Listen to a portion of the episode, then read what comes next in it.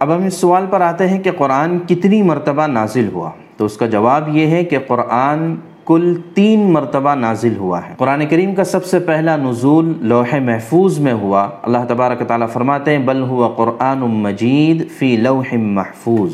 لوح کے لفظی معنی تو آتے ہیں تختی کے اور کاغذ کے، اور محفوظ کے معنی جو محفوظ ہو سیکیورڈ ہو۔ اب اس کی حقیقت اللہ تبارک تعالیٰ کے سوا کوئی نہیں جانتا ہے، یہ امور غیبیہ میں سے ہیں۔ اور یہاں پر اللہ تبارک تعالیٰ نے قرآن کریم کو جو محفوظ کیا ہے، اس کی کیا حکمت ہے، یہ بھی اللہ تبارک تعالیٰ ہی جانتے ہیں۔ ہمیں ان چیزوں پر ایمان لانے کا حکم دیا گیا ہے۔ قرآن کریم کا دوسرا نزول ہوا ہے لوح محفوظ سے آسمان دنیا پر۔ آسمان دنیا کا مطلب ہے دنیا سے سب سے قریبی آسمان یعنی پہلا آسمان جسے کہا جاتا ہے۔ وہاں پر قرآن کریم کا نزول ہوا۔ دوسری مرتبہ وہاں ایک جگہ ہے بیت المعمور کے نام سے۔ اس کو بیت العزت بھی کہا جاتا ہے۔ اور یہ کعبۃ اللہ کے عین اوپر واقع ہیں۔ اس کے بارے میں احادیث میں آتا ہے کہ جس طرح کعبۃ اللہ کا طواف کیا جاتا ہے، ایسے ہی بیت العزت اور بیت المعمور کا بھی طواف کیا جاتا ہے۔ فرشتے اس کا طواف کرتے ہیں اور روزانہ ستر ہزار فرشتے اس کا طواف کرتے ہیں اور ایک مرتبہ جس فرشتے کا نمبر آ جائے، اس کے بعد قیامت تک دوبارہ کبھی اس کا نمبر نہیں آئے گا۔ تو دوسری مرتبہ قرآن کریم کا نزول ہوا ہے، لوح محفوظ سے آسمان دنیا پر جو بیت المعمور مقام ہے، وہاں پر نزول ہوا ہے۔ چنانچہ اس نزول کا تذکرہ قرآن کریم میں تین مرتبہ ہے۔ ایک مرتبہ تو اللہ تبارک تعالیٰ نے فرمایا، شہر رمضان الذي انزل فیہ القرآن۔ کہ رمضان کا وہ مبارک مہینہ ہے جس میں قرآن نازل کیا گیا۔ دوسری جگہ پر اللہ تبارک تعالیٰ نے فرمایا، انا انزلناہ فی لیلت مبارکہ کہ ہم نے قرآن کریم کو نازل کیا ہے ایک مبارک رات میں۔ پتہ چلا کہ ایک رات میں نازل ہوا ہے۔ اور تیسری جگہ پر اللہ تبارک تعالیٰ نے فرمایا، انا انزلناہ فی لیلت القدر کہ ہم نے لیلت القدر اور شب قدر میں قرآن کو نازل کیا۔ ان تینوں آیتوں کا خلاصہ یہ نکلتا ہے کہ قرآن ایک ساتھ نازل ہوا ہے۔ ایک مبارک رات میں جس کو لیلت القدر کہا جاتا ہے اور وہ لیلت القدر رمضان کے مہینے میں واقع ہوتی ہے، تو اس سے یہ پتہ چلا کہ قرآن ایک ہی مرتبہ نازل ہوا لوح محفوظ سے آسمان دنیا پر۔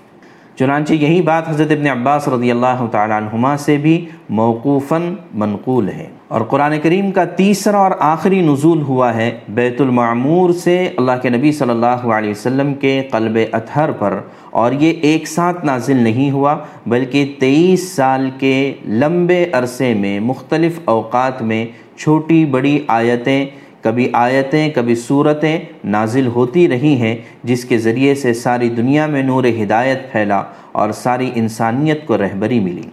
جس کو خود قرآن کریم نے بیان کیا ہے کہ نزل به الروح الامین علی قلبک لتکون من المنذرین۔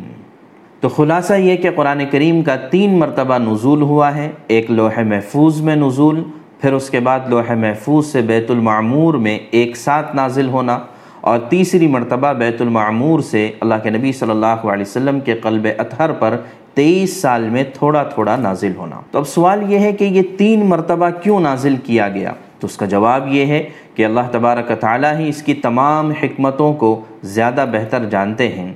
البتہ بہت سی حکمتیں علماء نے لکھی ہیں۔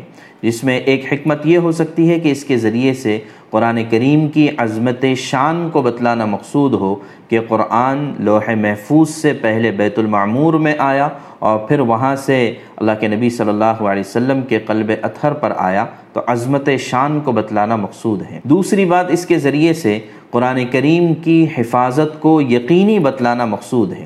اس کو ہم دنیا کی مثال سے سمجھ سکتے ہیں کہ اس وقت جو ہم کمپیوٹر اور موبائل استعمال کرتے ہیں، ہماری ساری چیزیں ایک ڈاٹا میں محفوظ ہوتی ہے اور وہ ڈاٹا یا تو اس کا بیک اپ ہمارے پاس ہوتا ہے، یا پھر جو ہے اس کو سرور میں محفوظ کیا جاتا ہے، یا پھر جو ہے اس کو آرکائیو کی شکل میں محفوظ دستاویز کی شکل میں کسی بڑے سرور میں رکھا جاتا ہے۔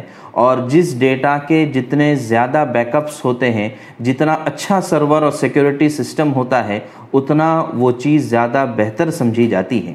تو ہم اس کو ایسے ہی سمجھ سکتے ہیں کہ قرآن کریم کا سب سے بڑا ڈیٹا بیس لوح محفوظ ہے، پھر اس کے بعد آسمان دنیا پر بیت المعمور میں بھی اس کو محفوظ کیا گیا ہے، اور پھر اس کے بعد اللہ کے نبی صلی اللہ علیہ وسلم کے قلب اطہر میں اس کو محفوظ کیا گیا، اور آپ صلی اللہ علیہ وسلم کے ذریعے سے صحابہ کرام نے قرآن کریم کو اپنے سینوں میں محفوظ کیا، اور آج تک بلکہ قیامت تک امت اس کو اپنے سینوں میں محفوظ کرتی چلی آئے گی۔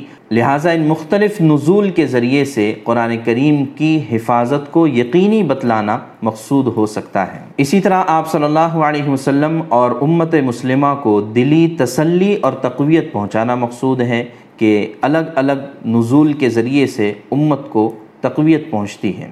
اور تھوڑا تھوڑا قرآن نازل ہونے کی وجہ سے قرآن کو یاد کرنا بھی آسان ہو جاتا ہے اور عمل کرنا بھی آسان ہو جاتا ہے۔ اسی طرح امت مسلمہ کی علمی اور عملی تربیت آسان ہو جاتی ہے مختلف نزول کے ذریعے سے۔ اسی طرح بہت سے سوالات کے جوابات دیے جا سکتے ہیں، جیسے کہ قرآن کریم میں کئی جگہوں پر آتا ہے یس کا کہ یہ آپ سے سوال کرتے ہیں۔ مشرقین آ کر سوال کرتے تھے، اہل کتاب آ کر سوال کرتے تھے۔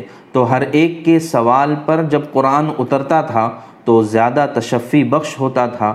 اور لوگوں کے سمجھ میں بھی بات زیادہ اچھے سے آ جاتی تھی۔ اسی طرح قرآن الگ الگ سلسلوں میں جو نازل ہوا، اس کا ایک مقصد مسلمانوں سے بھی اگر کوئی غلطی ہو جائے تو اس کی اصلاح کر دی جائے۔ جیسے کہ حنین کے موقع پر بعض لوگوں نے کہا تھا کہ ہم تو آج تعداد میں بہت زیادہ ہیں، تو اس پر اللہ تبارک تعالیٰ نے اصلاح کے طور پر قرآن کی آیات نازل فرمائیں۔ اسی طرح منافقین کی دشمنی کو واضح کرنے کے لیے قرآن الگ الگ موقع پر اترا ہے۔ جیسے اللہ تعالیٰ نے منافقین کے بارے میں فرمایا، ومن الناس من يقول آمنا باللہ وبالیوم الآخر وما هم بمؤمنین یہ لوگ اپنے آپ کو ایمان والا ظاہر کرتے ہیں، لیکن اللہ کی نظر میں یہ ایمان والے نہیں ہیں۔ اسی طرح قرآن الگ الگ موقعوں پر جو نازل ہوا، اس کے ذریعے سے اس کا کلام اللہ ہونا پتہ چل جاتا ہے۔ اس لیے کہ مشرقین مکہ عربی زبان کے بڑے ماہر تھے، تو لہٰذا وہ قرآن کریم جب تھوڑا تھوڑا نازل ہوتا، تو عربی زبان کے اعتبار سے بھی وہ اپنے آپ کو عاجز سمجھتے کہ واقعی یہ اللہ کا کلام ہے۔ اگر ہمارا کلام ہوتا، انسانوں کا کلام ہوتا، تو ہم اس جیسی آیت اور صورت ضرور بنا سکتے تھے۔ تو اسی وجہ سے ان تمام وجوہات سے قرآن کریم الگ الگ موقعوں پر تھوڑا تھوڑا کر کے نازل کیا گیا۔ یہاں پر ایک بات سمجھنے کی ہے کہ قرآن کریم میں خود اللہ تبارک تعالیٰ نے قرآن کے اترنے کے لیے دو الفاظ استعمال فرمائے ہیں۔ ایک انزال کا لفظ استعمال فرمایا، جیسے انا انزلناہ فی لیلت القدر۔ اور کہیں پر اللہ تبارک تعالیٰ نے تنزیل کا لفظ استعمال فرمایا کہ تنزیل من رب العالمین۔ دونوں کے معنی اترنے کے ہی ہیں یا اتارنے کے ہیں، لیکن ان میں تھوڑا سا فرق ہے۔ انزال کے معنی آتے ہیں ایک ساتھ اور ایک بارگی اتار دینا، اور تنزیل کے معنی آتے ہیں تھوڑا تھوڑا کر کے اتارنا۔ اب آپ سمجھ گئے ہوں گے کہ قرآن کریم کے لیے دونوں ہی الفاظ مناسب ہے کہ قرآن ایک ساتھ بھی اترا ہے، اس وجہ سے اس کو انزال کے لفظ سے بھی تعبیر کر سکتے ہیں۔ اور قرآن کریم تھوڑا تھوڑا کر کے بھی اترا ہے اسی وجہ سے اس کو تنزیل بھی کہا جا سکتا ہے۔ یا بلبل الاغصان غرد مدى الازمان